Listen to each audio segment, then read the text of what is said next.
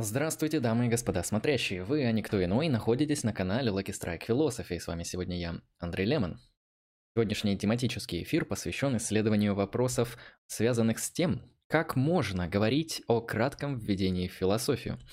Тема, конечно же, заявлена на таком более-менее научно-популярном уровне. Именно поэтому, из-за того, что она научна и популярна, мне придется сделать несколько предварительных замечаний. Ну, во-первых, как вы видите в описании, я обозначил сегодняшнее свое рассуждение спекулятивным. Почему? Потому что попытка рассказать историю философии за какой-то краткий промежуток времени и сделать это максимально качественно, ясно и доходчиво, вероятнее всего, невозможно. Конечно, попытку-то сделать можно, но результат, сами понимаете, будет невозможный. Исходя из этого, я предложу некоторую свою выцветшую у меня из головы, во многом спекулятивную, во многом просто случайную, где-то осмысленную попытку интерпретировать историю философии. То есть я данным своим высказыванием в первую очередь преследую цель выстроить некоторую методологическую линзу, которая позволит неким образом подойти к осмыслению историко-философских процессов и феноменов, и не более. Когда я сделал такой дисклеймер, я сделаю технический дисклеймер. Вопросы с донатом будут зачитаны сразу, вопросы из чата будут зачитаны ближе к, конце, к концу. Поэтому задавайте их, я на них сегодня с удовольствием поотвечаю. Соответственно, с чего я хочу начать? Раз мы говорим о очень кратком введении в историю философии, то нужно, наверное, в первую очередь определиться с тем, что такое история философии. Конечно же, большинство людей как-то интуитивно догадываются, что история философии – это некоторая история некоторой философии, чаще всего западной философии, которая начинается где-то там в Греции и заканчивается… Ах, нет, не заканчивается. Длится по сей день. Именно эти вещи часто входят в историю философии, но не только. Но помимо вот такого смутного, интуитивного и часто поверхностного понимания истории философии можно выделить также некоторое определение.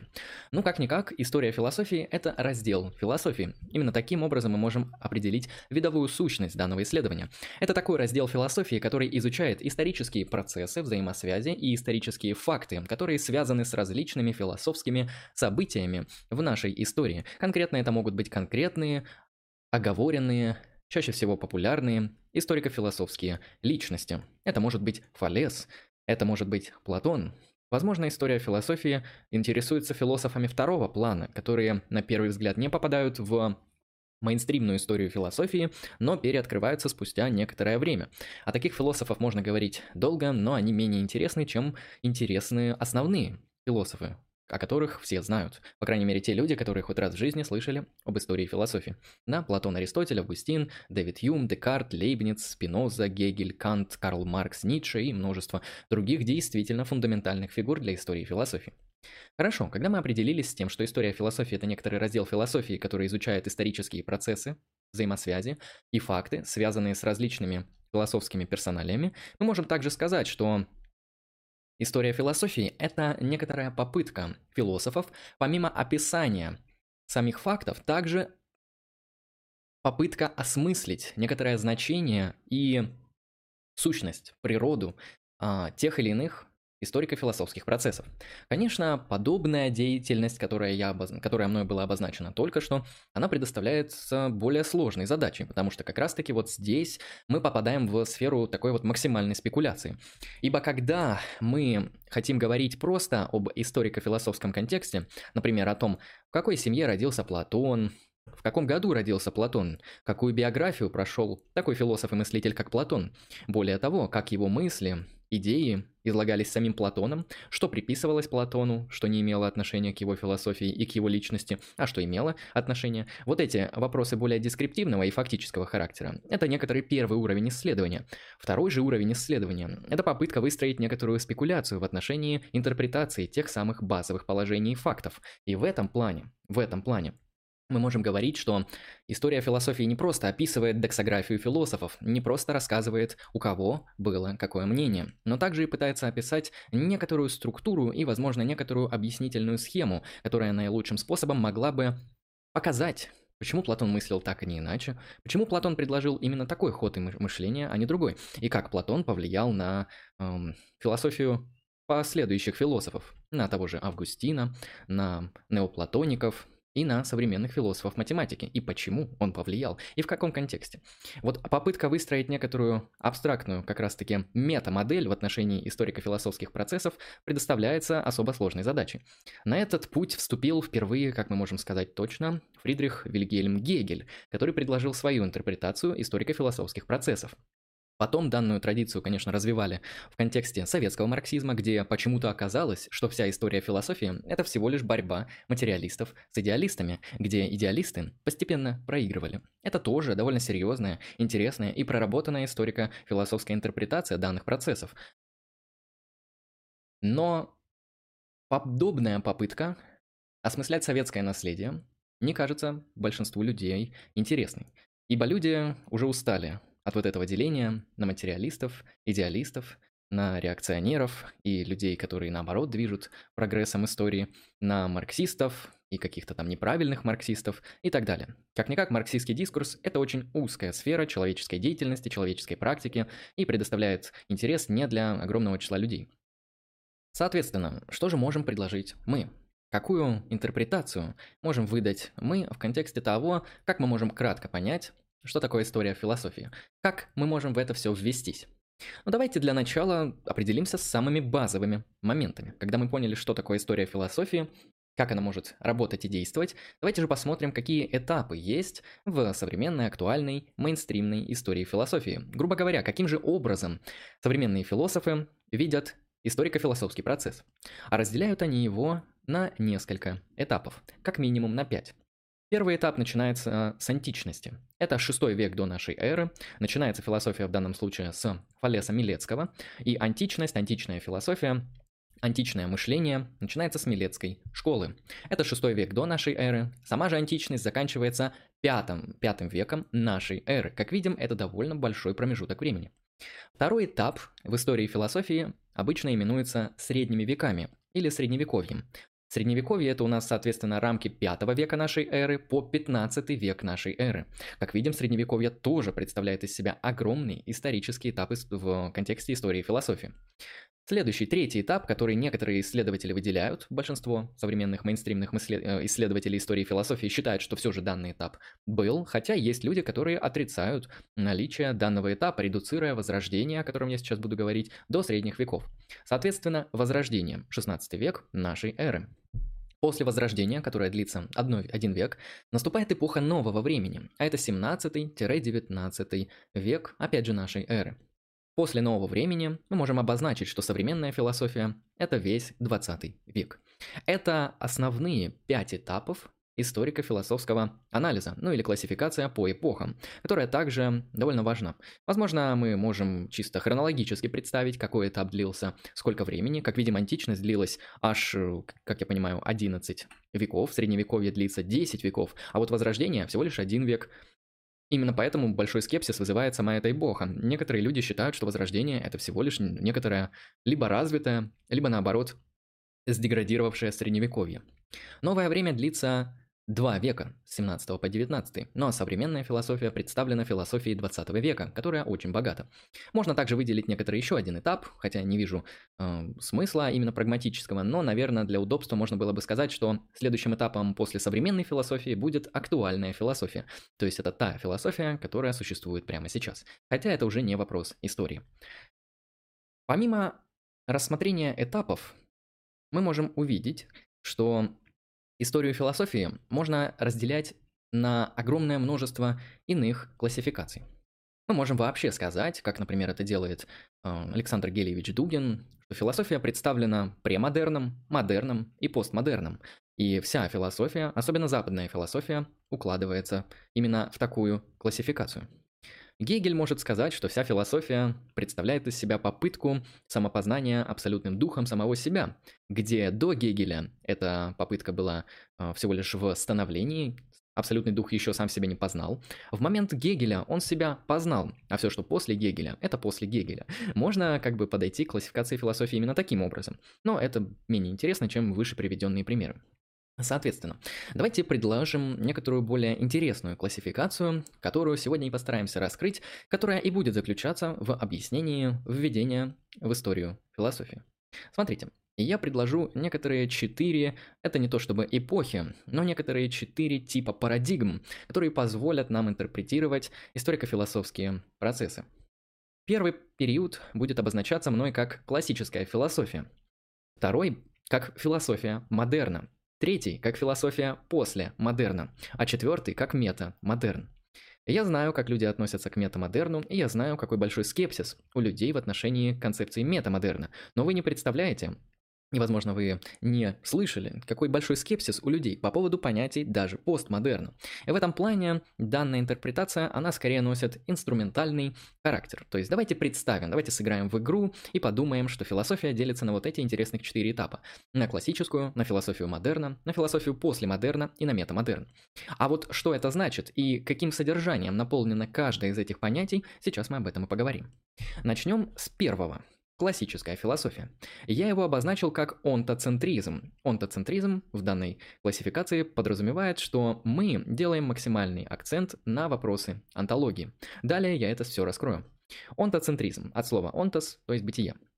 Философия модерна мной была обозначена как гносиоцентризм, где мы делаем акцент не на антологию уже, как это делается в классической философии, в онтоцентризме, а на теорию познания, то есть на познание реальности или на эпистемологию. Ее еще иногда называют гносиологией. Хорошо, второй этап или философия модерна обозначается мною как гносиоцентризм. Философия после модерна мной именуется как методологический нигилизм. Как мы видим из названия, и так в принципе все понятно, но в дальнейшем я все раскрою. И метамодерн, как четвертый этап. Я его обозначил как вынужденный плюрализм. В этом плане метамодерн – это некоторый такой подход, я вам сразу набросаю определение, чтобы вы примерно ощущали, о чем мы будем говорить. А, метамодерн – это попытка отказаться от радикального релятивизма с учетом возможности деконструкции любых метанарративов. В этом плане метамодерн принимает те или иные метанарративы, метарассказы, большие рассказы, как хотите их называйте, но с определенным учетом их шаткости и условности каждого из них.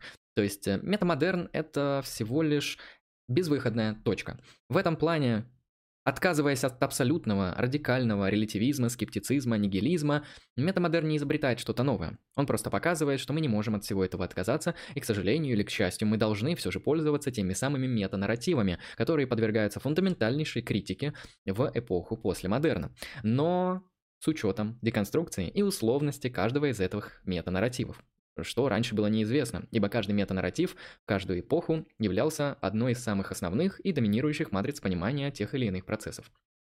Когда я выделил эти четыре этапа, сейчас мы постараемся их кратко раскрыть. Ну а дальше мы подведем некоторый итог по тому, что мы имеем а, в контексте именно данной классификации историко-философских подробностей и процессов. Давайте начнем с классической философии, как с первого периода и этапа. Классическая философия, как я обозначил ранее, онтоцентрична, то есть вопросы метафизики, антологии или теории реальности в данных философских топиках играют первостепенную роль. В этом плане мы можем сказать, что философия здесь практикуется в следующей определенной связке из четырех элементов. Антология связывается с эпистемологией, которая связана с этикой и политикой. В этом плане мы видим, что здесь антология является логически первичной. Мы начинаем в классический период философии в онтоцентричной манере говорить сначала об устройстве мира и реальности. Затем уже мы можем выстраивать свою определенную теорию познания этого мира, ответив на вопрос о том, как мы можем знать сам мир и о том, как его познавать. Затем перед нами встают вопросы действия, которые также необходимо следуют из онтологических предпосылок, которые мы обнаруживаем ранее. В этом плане классический период философии представляет из себя очень гомогенную взаимосвязь всех философских дисциплин, начиная от теории реальности, заканчивая этикой и политикой, также учитывая учитывая, конечно же, теорию познания. И здесь мы видим, что классический период не разделяет вот эти все сферы как какие-то отдельные. И более того, для него фундаментально важно начинать свой разговор именно с антологии.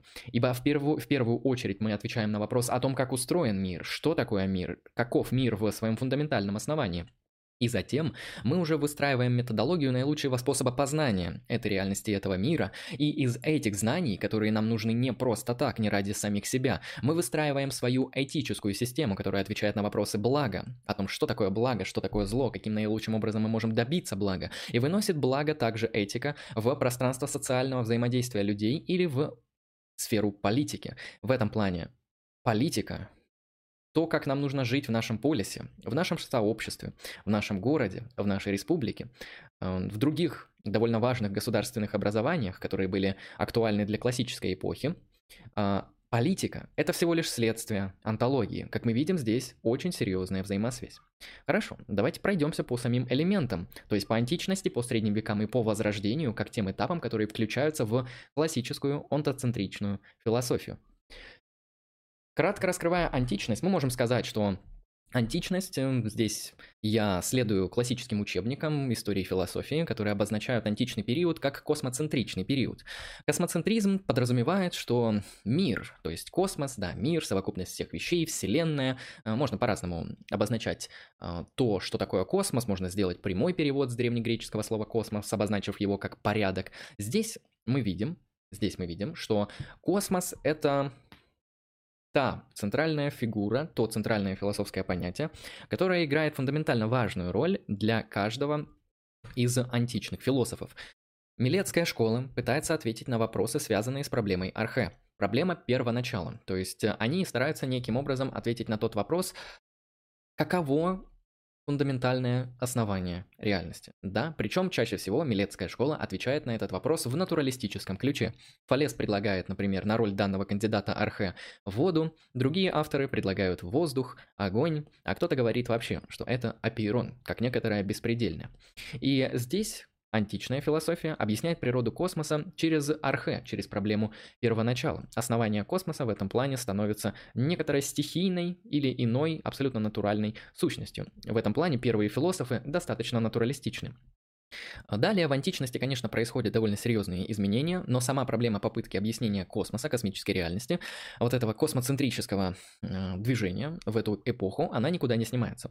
Э, Платон предлагает ответ на тот же самый вопрос, находя его в объяснении своей концепции универсалей, как э, тех самых форм, тех самых идей, формирующих наш мир вещей. То есть с точки зрения Платона существуют некоторые трансцендентные, находящиеся за пределом вещественного мира, абсолютно абстрактные а, образцы всех вещей, которые мы наблюдаем в нашем изменчивом мире. То есть для Платона некоторая вторая реальность, более высшая, более совершенная, является основанием космоса, формирующим наш материальный чувственный мир. Аристотель немного не принимает эту картину и становится на более реалистические позиции и более умеренные позиции для того времени. Он говорит, что реальность гелиморфна. Прости, Платон, ты выносишь формы за пределы мира, ты выносишь материю за пределы мира, а наш мир видишь как всего лишь некоторое подражание формам. А Аристотель же предлагает модель и концепцию, в которой мир представляет из себя уже совокупность формы и материи. Каждая субстанция, каждая вещь уже каким-то образом имеет в себе форму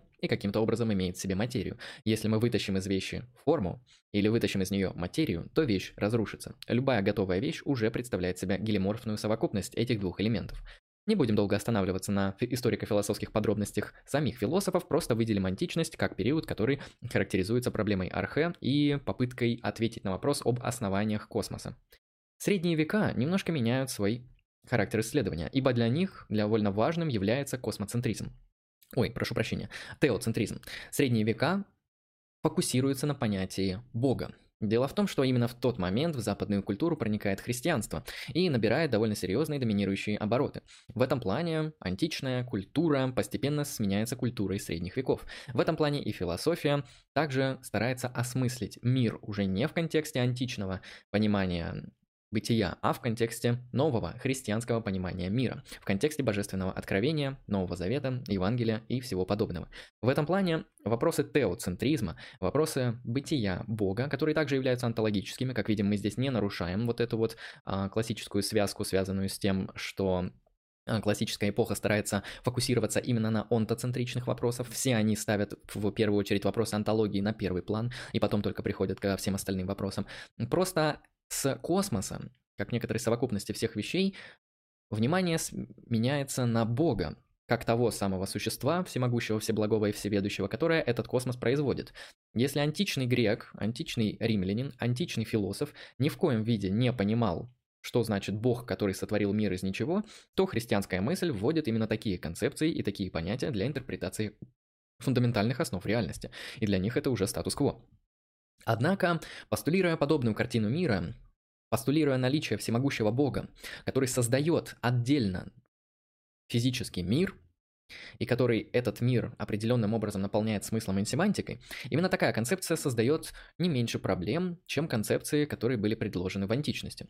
В этом плане возникают концепции, связанные с тем, как возможно познание. Если у нас есть божественное откровение, нужно ли нам пользоваться нашим естественным разумом и нужно ли нам исследовать мир, может быть, какими-то эмпирическими и научными способами, если и так все основные истины, которые необходимы для жизни, были высказаны в божественном откровении. В этом плане встает проблема для средневековой философии, философии, связанные с тем, как решить конфликт между верой и разумом. Что важнее, вера или разум? Какое взаимоотношение должно происходить между верой и разумом? Как божественное откровение может интерпретироваться в контексте естественного разума? Необходим ли вообще результат который мы можем получить в анализе с помощью естественного разума, или все же нам хватает нашего божественного откровения, которое и содержит все необходимые истины. Вопросы такого характера встают на первый план, но не только. Помимо того, что существует тот самый прекрасный всемогущий Бог, которого непонятно как познавать и непонятно как интерпретировать его откровения с э, теми, естественно, научными того времени открытиями и с теми э, философскими, чисто, грубо говоря, рационалистическими открытиями того времени, вот э, все эти проблемы встают на первый план как, грубо говоря, уместить Бога в наше мировоззрение? Какую роль философия должна играть в контексте божественного откровения? Здесь как раз-таки формируется множество концепций. А, вопрос о природе универсалии, вопрос о природе общих понятий получает наиболее серьезное рассмотрение именно в эпоху Средневековья. Развивается довольно серьезно логика. Средневековая логика является одной из довольно развитых дисциплин для того времени. А, это не просто комментирование Аристотеля, это и развитие мысли Аристотеля. Да, посмотрите на ту же самую схоластику, которая представляет из себя такое вот уже систематическое, образовательно закрепленное а, изучение с помощью аргументов тех или иных философских и богословских вопросов. Схоластика в этом плане – это вот некоторая высшая точка развития Средневековья, конечно же, условно. И проблемы соотношений Бога, человека и мира встают на первый план. Как видим, здесь также для нас фундаментально важно антологическое русло.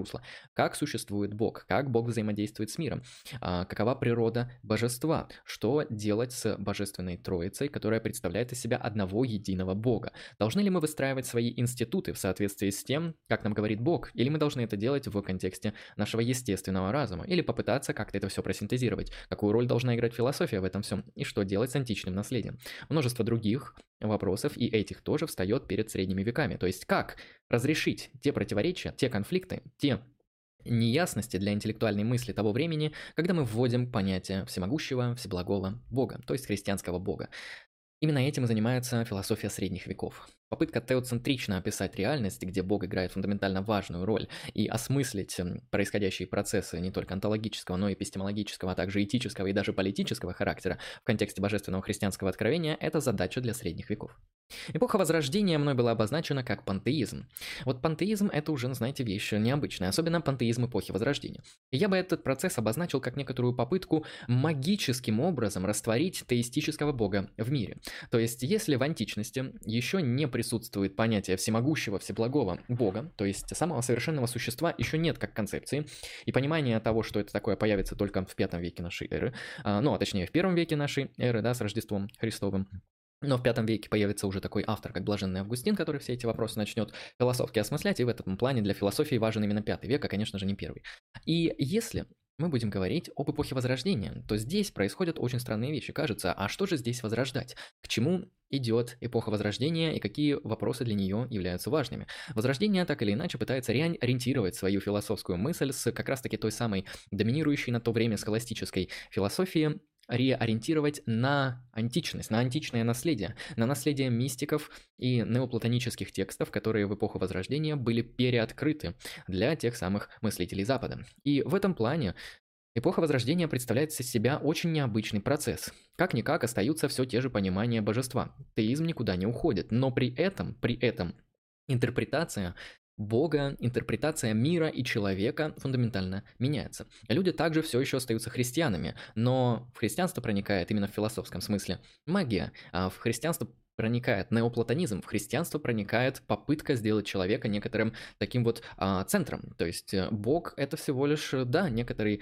довольно важный объект, но человек не менее важен, говорит эпоха Возрождения. И я бы сказал, что именно этот процесс мы можем сказать, обозначить как растворение божества в мире. Именно поэтому я его обозначил как пантеизм. То есть Бог буквально начинает погружаться в мир, а, делая божественным саму природу, сам мир и, соответственно, человека, как часть этого мира. Мы попадаем в пантеизм эпохи Возрождения, наполненные красивыми магическими, эзотерическими и другими странными метафорами, но в контексте средневековой культуры. Именно так мы можем обозначить классическую философскую эпоху. Она онтоцентрична. Вопросы устройства мира, реальности, бытия и соотношения реальности с другими всеми вопросами, вплоть до этики, политики, эстетики, играют важную роль. Здесь буквально антология центральна. И по, именно поэтому я назвал этот период онтоцентризмом.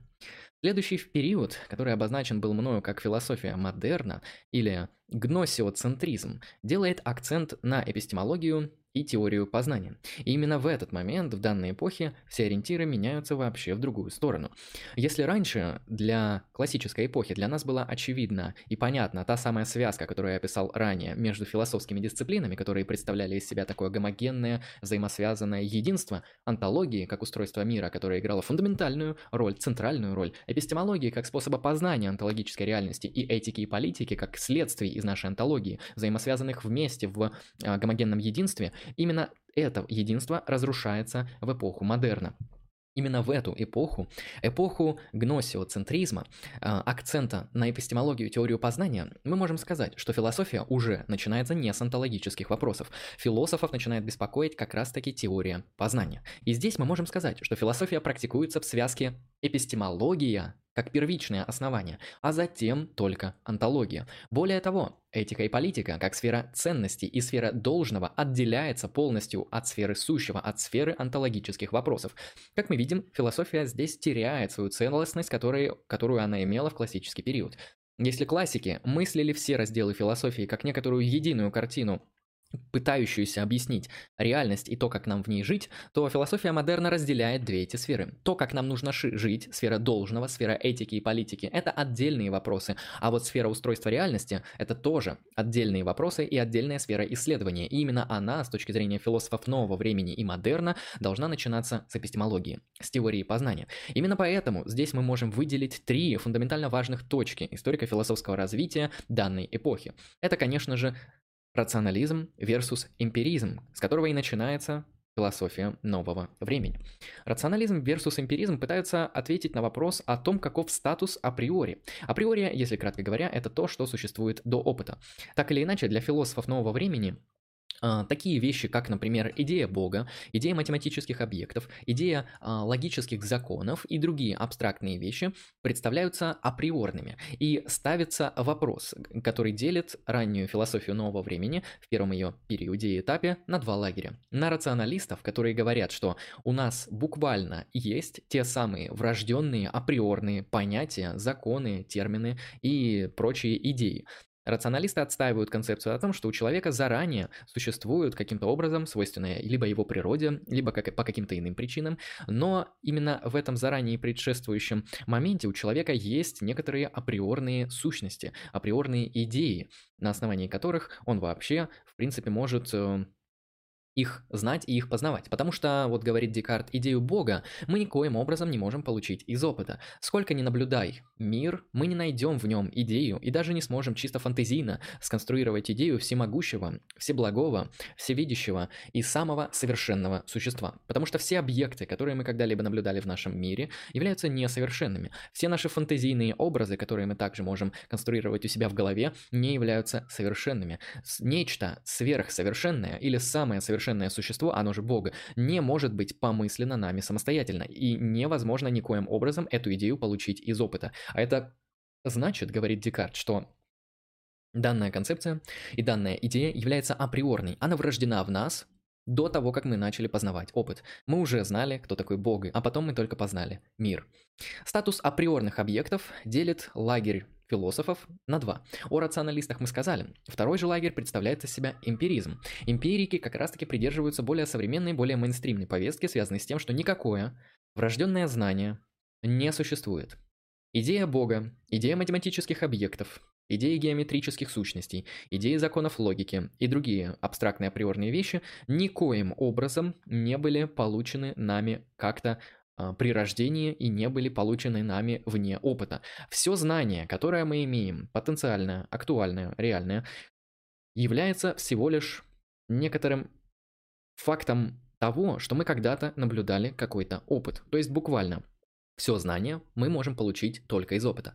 Как видим, здесь вопрос природы и источников знания играет фундаментально важную роль. Вопрос о статусе априори, о статусе о того, откуда у нас есть априорные знания и какова их природа, является центральным для философии нового времени в раннюю свою эпоху. Спор между рационалистами и эмпириками прямо показывает это разграничение, где рационалисты говорят, что априори существует до опыта. То есть каким-то образом все же у нас есть врожденные априорные понятия.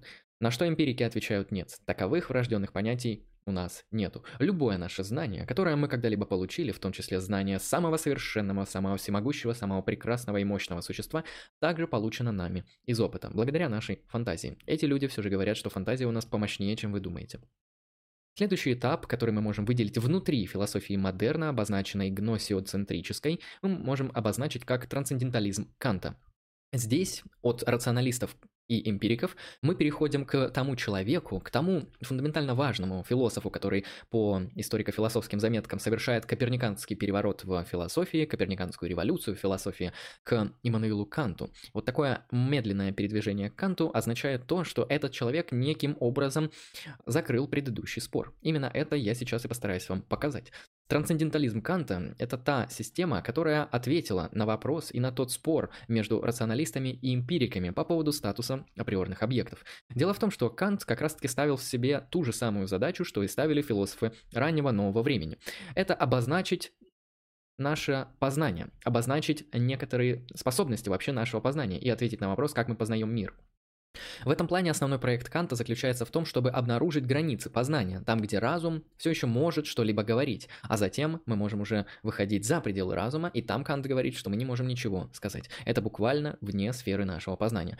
Цель Канта и его задача состоит в том, чтобы описать наш чистый разум. Чистый разум – это некоторая наша априорная, трансцендентальная, то есть определяющая возможности любого опыта структура, которая что делает? Определяет опыт. Кант хитро подмечает, что ни рационалисты, ни эмпирики не добиваются должного успеха. Поэтому Кант предлагает именно свой э, проект трансцендентализма, в котором он показывает, что у человека вообще-то есть некоторые врожденные, ну или неврожденные, сам Кант так не говорит, некоторые способности разума, которые вообще дают возможность появиться и интерпретироваться какому-либо опыту. Дело в том, что Кант говорит, что а, наш разум, чистый разум, представляет из себя такую структуру, которая уже интерпретирует те или иные вещи, которые вы наблюдаете в опыте, определенным образом. Грубо говоря, наш разум формирует восприятие тех или иных вещей. Для современности это, в принципе, довольно такая банальная вещь, но очевидно, что наша психология, наша ментальность каким-то образом влияет на то восприятие тех или иных вещей, в том числе вещей абсолютно фактического характера. Если ваша нервная система очень сильно испорчена, то красную стену вы сочтете синим мамонтом или еще чем-нибудь подобным. И исходя из этого, Кант показывает, что у нас есть некоторая трансцендентальная эстетика или а, априорная форма чувственности, которая определяет, определяется пространством и временем, благодаря которой мы вообще можем иметь предметы в пространстве и во времени. Помимо этого трансцендентального элемента эстетики, эстетики не в смысле красивого, а в смысле восприятия, в смысле чувственности. У нас есть также трансцендентальная аналитика, которая все эти э, опытные элементы, которые уже оформлены в категориях пространства и времени, также оформляются в других категориях, таких как причинность, э, время, э, соответственно, взаимосвязь, количество, качество и все остальные категориальные схемы, которые выделяет Кант.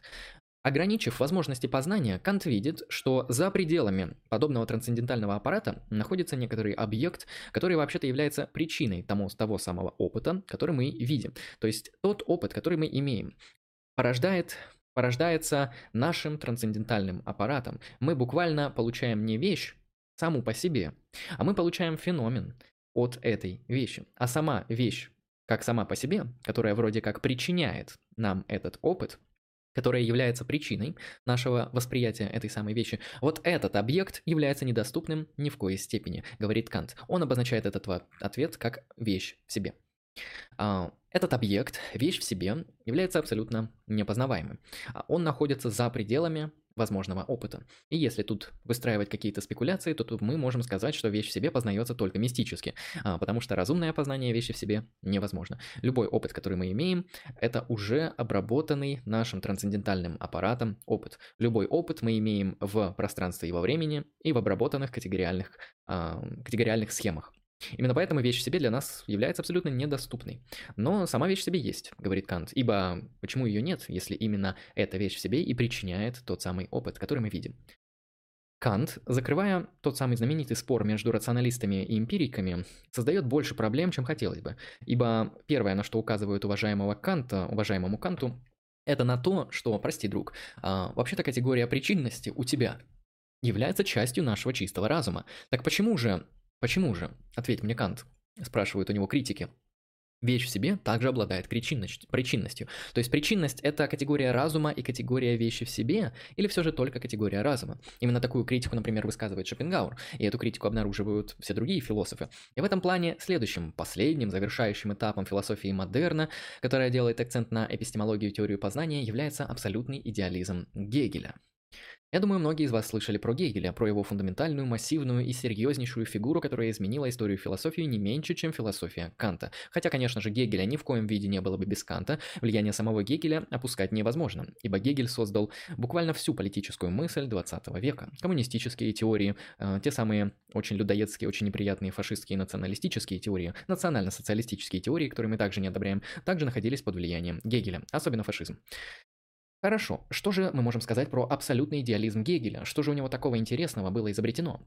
И каким образом он решил проблему Канта? То есть Кант, как мы помним, ограничил наши границы познания. Он буквально показал, где место разума, а где место веры. И все, что находится в пределах вещи в себе, поддается только вере, которая никоим образом не может быть знанием, а границы познания ограничены чистым разумом и тем опытом, который мы наблюдаем.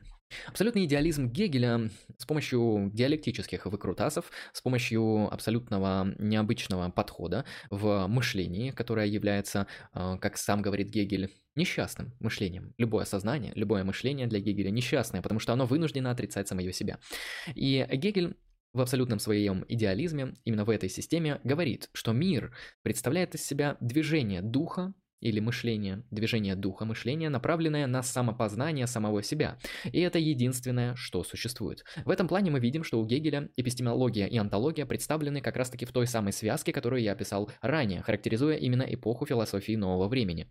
Потому что для Гегеля, конечно же, стартовой точкой является мышление. Мышление и границы опыта, и то, как мы можем что-то знать. Но в этом плане само бытие представляет из себя процесс постепенного, прогрессирующего, развивающегося мышления. Именно поэтому Гегель описывает мир – как то самое движение духа. Дух или мышление познает само себя сначала в своих чистых формах в виде логики, потом в своем отрицании, в отрицании себя в природе, в природе, в отчуждении именно туда, а, в отчуждении природы как своего антитезиса через снятие в человеке и человеке, как том антитезисе, который представлен объективным духом в виде человеческих институтов и абсолютным духом, который представлен в виде религии, философии и искусства, где философия и является самой высшей точкой познаний, познания того самого абсолютного духа. Как мы видим, этот эпистемологический аспект, который смешан с антологией, не теряется даже у Гегеля, но более того, он находит в Гегеле абсолютное фундаментальное э, объяснение. То есть для Гегеля Наша стартовая площадка – это эпистемология, которая в своем исследовании приобретает статус антологии. Исследуя то, как движется мышление, мы, оказывается, открываем также и структуру мира. Сфера политики и этики являются отдельными для множества этих философов. Декарт ничего не пишет о политике. Спиноза пишет отдельный философско-богословский политический трактат, который посвящен вопросам политического устройства сообщества, который абсолютно не имеет никакого отношения к его метафизической работе, названной «Этика». Не путать с названием, потому что название, конечно, намекает на то, что этика Спинозы, она про этику, про то, как нам правильно поступать, но на самом деле этика Спинозы – это очень проработанная метафизика с, конечно же, эпистемологическими элементами, с тем, как мы можем познавать ту самую субстанцию, которая предстает для нас в различных атрибуциях. И если кто-то из философов нового времени исследует вопросы должного, вопросы этики, вопросы политики, то они выделяют эти вопросы в отдельную топику, в отдельную сферу исследования, которая не всегда зависит от э, их изначальных онтологических и эпистемологических взглядов. Дэвид Юм может заниматься метаэтическими исследованиями в контексте трактата о человеческой природе, при этом не отвечая на вопросы об устройстве мира и об устройстве познания. Кант занимается этикой в критике чистого разума и политикой в трактате «К вечному миру» и в других трактатах, при этом не обращая внимания на свою критику чистого разума. Критика практического разума и политические трактаты также отделены. Мы можем их изучать автономно и независимо от их эпистемологических и онтологических взглядов. В этом плане философия модерна, которая делает акцент на эпистемологию и теорию познания, порождает и соответствующие сущности и ценности. Какие? Это, конечно же, открытие когито в виде Декарта. Декарт буквально открывает западноевропейский субъект. Когито эрго сум, мышление, которое мыслит самое себя, это и есть основание того самого э, западноевропейского субъекта. Денчик Сиапин, 30 рублей. Спасибо большое за донат. Гегель такой пишет, Денчик Сиапин, в абсолютном экзальтированном величии улетает, а дальше я не успел прочитать, именно поэтому я сейчас это все открою и зачитаю отдельно. Спасибо тебе большое за донат. Да, раз мы прервались, то я сделаю, конечно же, техническую паузу. А, вопросы с донатом вы можете как бы писать, я их точно буду зачитывать э, прям сразу. Прям сразу, а потом доразбирать сегодняшний основной материал. Итак, Денчик Сиапин задает следующий вопрос который можно сформулировать следующим образом, чтобы убрать из него лишнее содержание, которого здесь нет. Я зачитаю все. Гегель такой в абсолютном экзальтированном величии улетает ввысь в абсолютный дух. Но тут приходит Хайдегер и говорит, «Воу-воу, полегче, ты забыл, что такое бытие».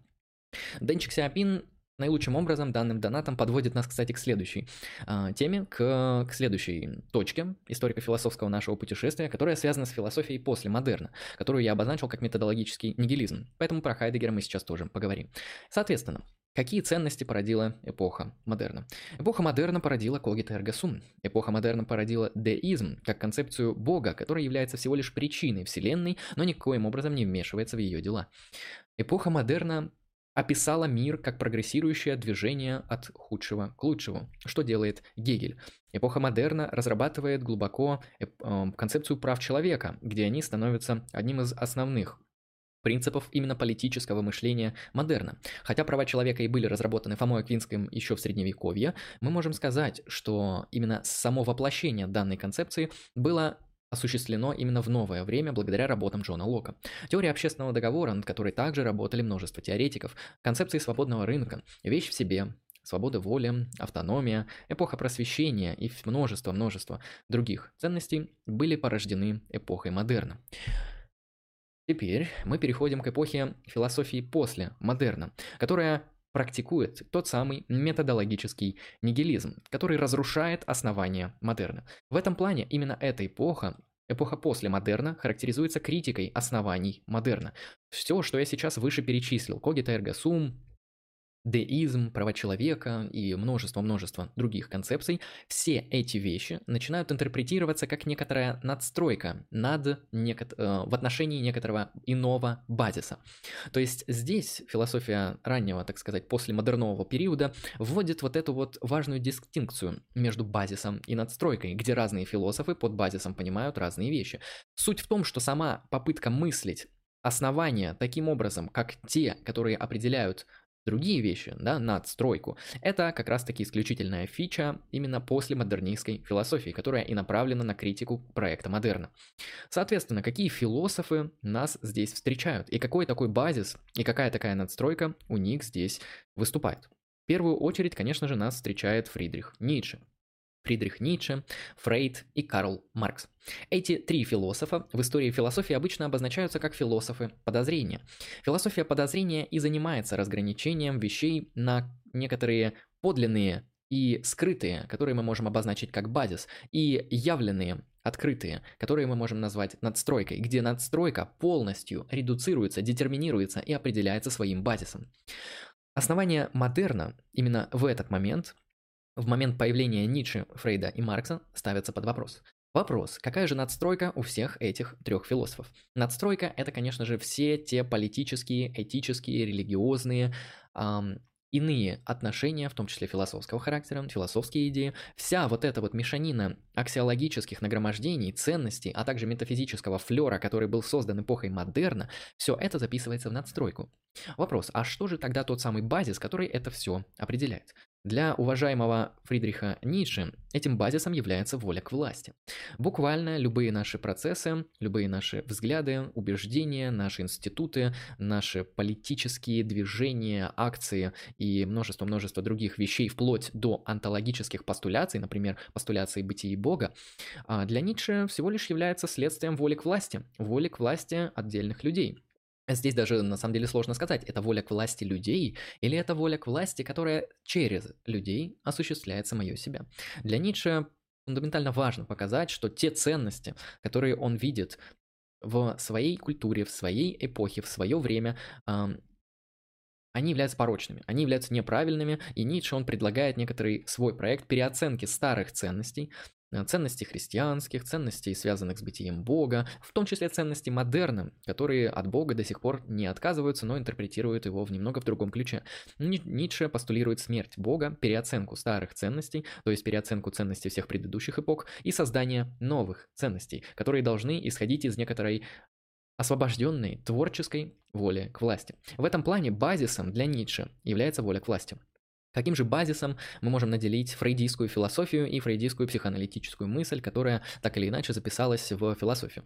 Для Фрейда этим базисом является бессознательное. Бессознательное как некоторое э, основание наших вообще сознательных процессов. Так или иначе, с точки зрения Фрейда, все наше сознание – это лишь некоторая маленькая, очень слабая никчемная точка, производимая огромным множеством бессознательных процессов, связанных с развитием эдипового комплекса, связанных с вытеснением наших старых травм, связанных с движениями событиями внутри э, бессознательной жизни, со сновидениями и множеством-множеством других вещей. В этом плане, в этом плане мы можем сказать, что Фрейд – это тот человек, для которого базисом является бессознательное. Ну а Карл Маркс, как я думаю, многие из вас знают, в базисе обнаруживает социально-экономические отношения, которые формируют существующую надстройку в виде политики, в виде религии, в виде других институтов, которые фундаментально и абсолютно полностью определяются их экономическим базисом, теми общественными отношениями, связанными с экономическими процессами, стоящих в основании этих всех вещей. То есть Маркс – это буквально экономический детерминист и экономический редукционист. С точки зрения Маркса, все, что мы относим к сфере надстройки, редуцируется к экономике. Так же, как у Ницше, все это редуцируется к воле к власти, а у Фрейда к бессознательному.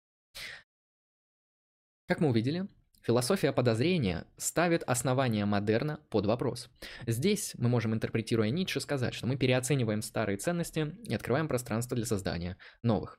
Именно этими ценностями и занимается Фрейд, Маркс и сам Ницше. Ницше создает сверхчеловека, Ницше объясняет происхождение морали, а, разделенные на фундаментально важные две вещи, на мораль рабов и на мораль господ. Фрейд описывает то, что невротизм, невротичный человек – это некоторая данность, то, что мы с помощью терапии, возможно, можем излечить невротика от его проблемы настолько, насколько это возможно. Фрейд предлагает новые проекты и новые ценности. Маркс, он хоть во многом смысле-то и находится на перепутье э, раннего после модерна и модерна, во многом наследует все же идеалы модерна. Для него некоторое общество будущего, которое он называет коммунистическим, является идеалом, которое неизбежно следует в процессе социальных революций, которые, с его точки зрения, просто детерминированы историей, историей развития общественных экономических отношений. В этом плане мы видим, что начало после модерна начало этого этапа, начало этой эпохи, э, начинает практиковать нигилизм в отношении основных фундаментальных ценностей модерна, но при этом создавая что-то новое. Второй этап, который я обозначил внутри этого этапа, этап в этапе, да, бытие в небытие, э, в ничто, ничто в бытии, обозначается мной как метафизика, как забвение бытия. И здесь приходит фундаментальная фигура Хайдегера, о котором упомянул наш уважаемый донатер.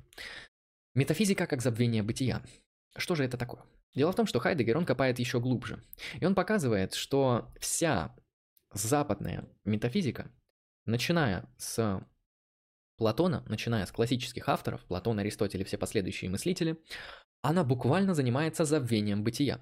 В этом плане для Хайдегера является фундаментально важным различие между бытием и сущим, где сущее описывает только существующие вещи, а бытие что-то, что позволяет этим вещам быть и не более. Само бытие же не имеет никаких свойств, никак не описывается и вообще очень сложно схватывается. Именно поэтому мыслить о бытии так сложно.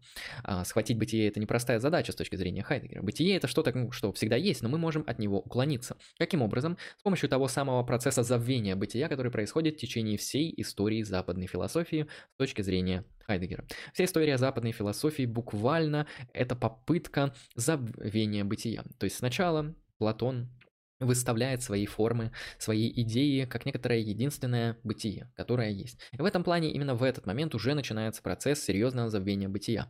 Появляется Бог как самое высшее, высшее бытие, которое на самом деле является просто самым большим сущим и не более. Исходя из этого, забвение бытия продолжается вплоть до Ницше. В Ницше Хайдегер видит самого главного и самого последнего критика всей этой традиции. То есть забвение бытия и скатывание в абсолютный нигилизм находит свое окончание именно в фигуре Фридриха Ницше, которого Хайдегер просто интерпретирует как перевернутого Платона.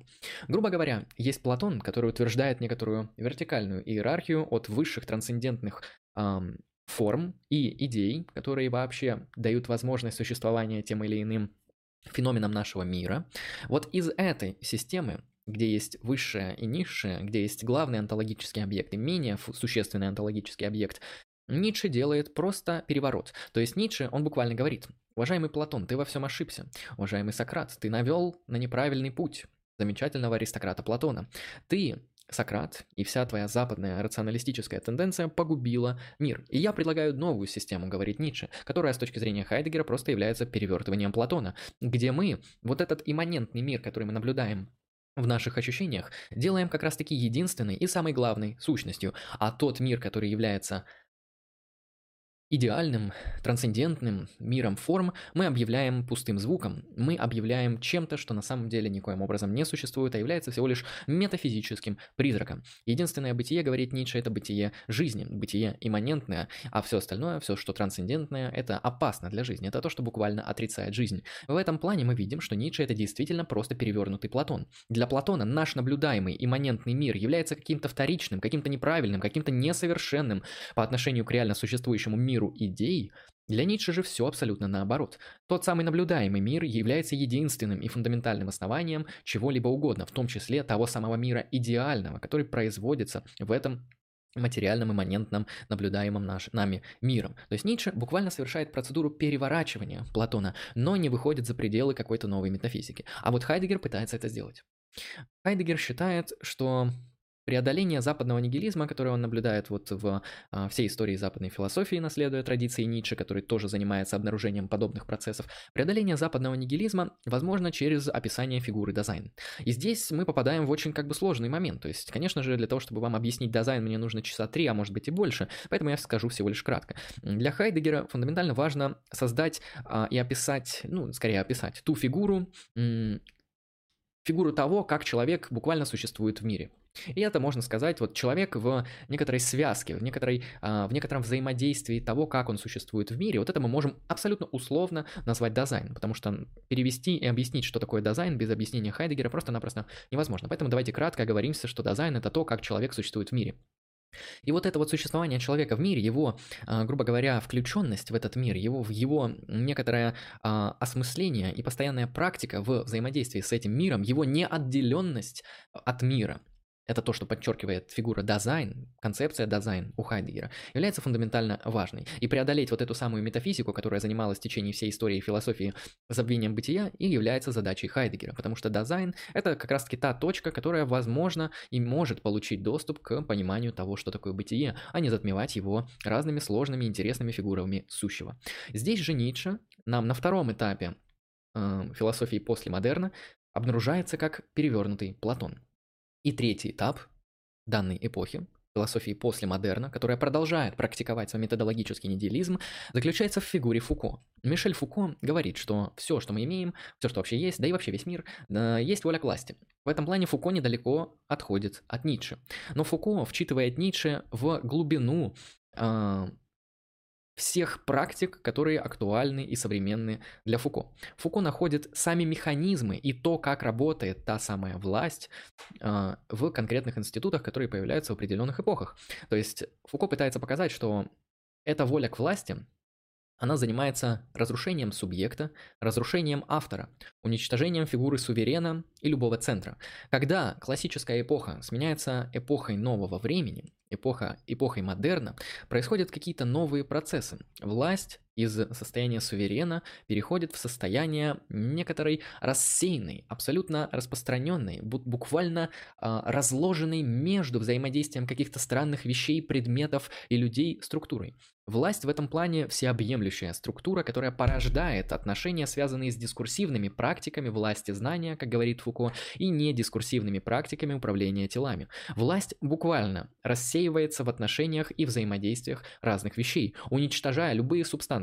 Субстанция автора, как единого гомогенного объекта производящего произведения, уничтожается, рассеивается различными действиями властных э, агентов, властных элементов, властных отношений. Власть буквально рассеивается, расширяется, эм, размежевается на различные элементы и на взаимодействие этих элементов. Если классическая модель понимала власть как власть суверена, где один конкретный человек обладал телом, силой и властью в отношении других конкретных людей, которые также э, так или иначе были наделены властью именно от этого суверена, где власть была явной, очевидной и сосредоточенной. Эпоха после модерна, с точки зрения Фуко, меняет свои практики, меняет понимание власти. Воля к власти, та самая вчитываемая Ницше в устройство реальности, также имеет свои ипостаси, также имеет свои преломления и также работает по-разному в разные исторические периоды. Именно поэтому Фуко чаще всего называют такой культурно-релятивистской, наиболее э, интересной фигурой постмодерна, потому что истина – это то, что производится волей к власти для того, чтобы управлять людьми, конкретными телами.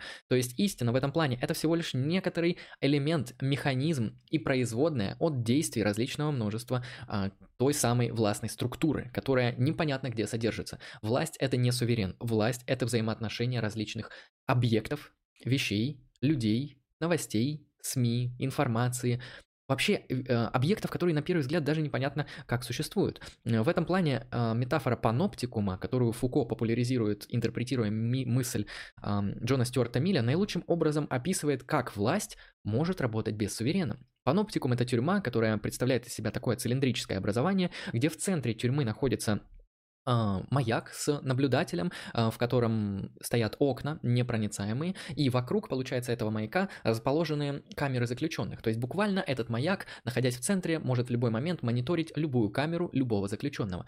Знаете, что самое смешное?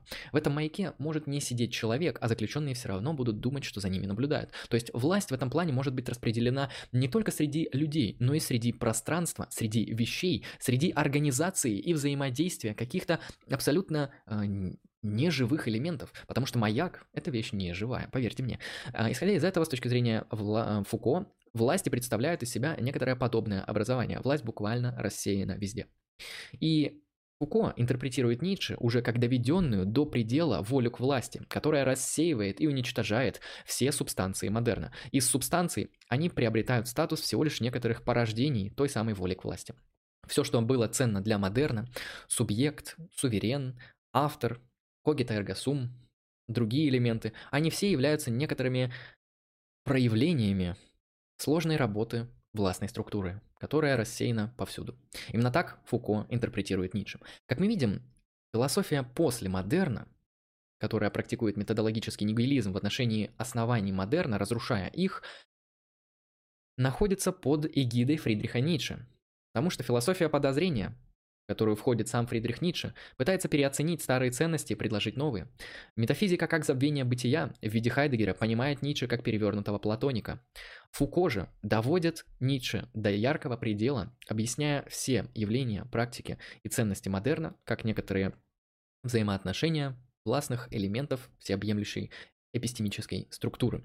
То есть, э, с точки зрения Фуко, Воля к власти рассеяна везде. Фуко это просто доведенный до предела Ницше, который заканчивает свой проект в контексте философии после модерна. Теперь, когда мы рассмотрели философию после модерна, мы наконец-то можем кратко дойти до метамодерна. А здесь говорить долго не придется, потому что истории-то большой-то тут и нету. Метамодерн – это такая эпоха, которая говорит нам о том, что мы не можем отказаться от рели... Э, не можем отказаться от метанарративов. Метамодерн – это буквально вынужденный плюрализм. В метамодерне отказ от радикального релятивизма происходит с учетом возможности деконструкции тех или иных метанарративов. Принятие метанарративов происходит с учетом шаткости и условности каждого из них, как я говорил ранее. В этом плане метамодерн – это просто постуляция факта невозможности отказа от метанарративов и попытка ухода от абсолютного релятивизма и нигилизма.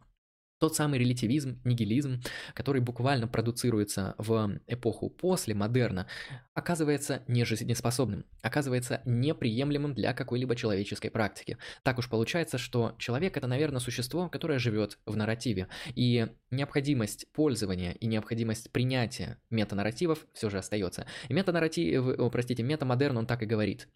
Метанарративы необходимые, они удобны, они практичны, они представляют из себя довольно инструментальные вещи, без которых невозможна никакая человеческая практика и форма мышления.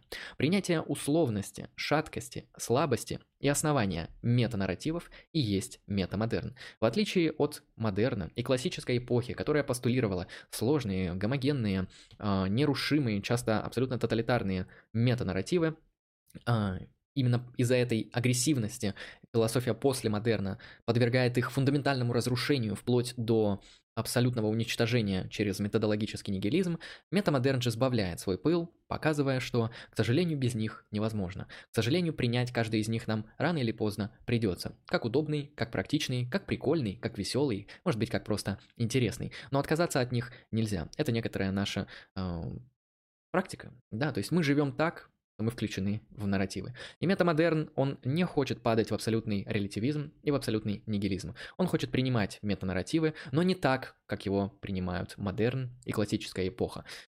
Метамодерн знает, что любой нарратив условен, что любой нарратив слаб, слабо, что любой нарратив шаток. И принятие метанарративов как некоторых инструментальных аспектов нашей практики и есть практика метамодерна. Вот так вот. Вот так мы можем сделать очень быстрое, очень краткое введение в историю философии, коих может быть тысяча.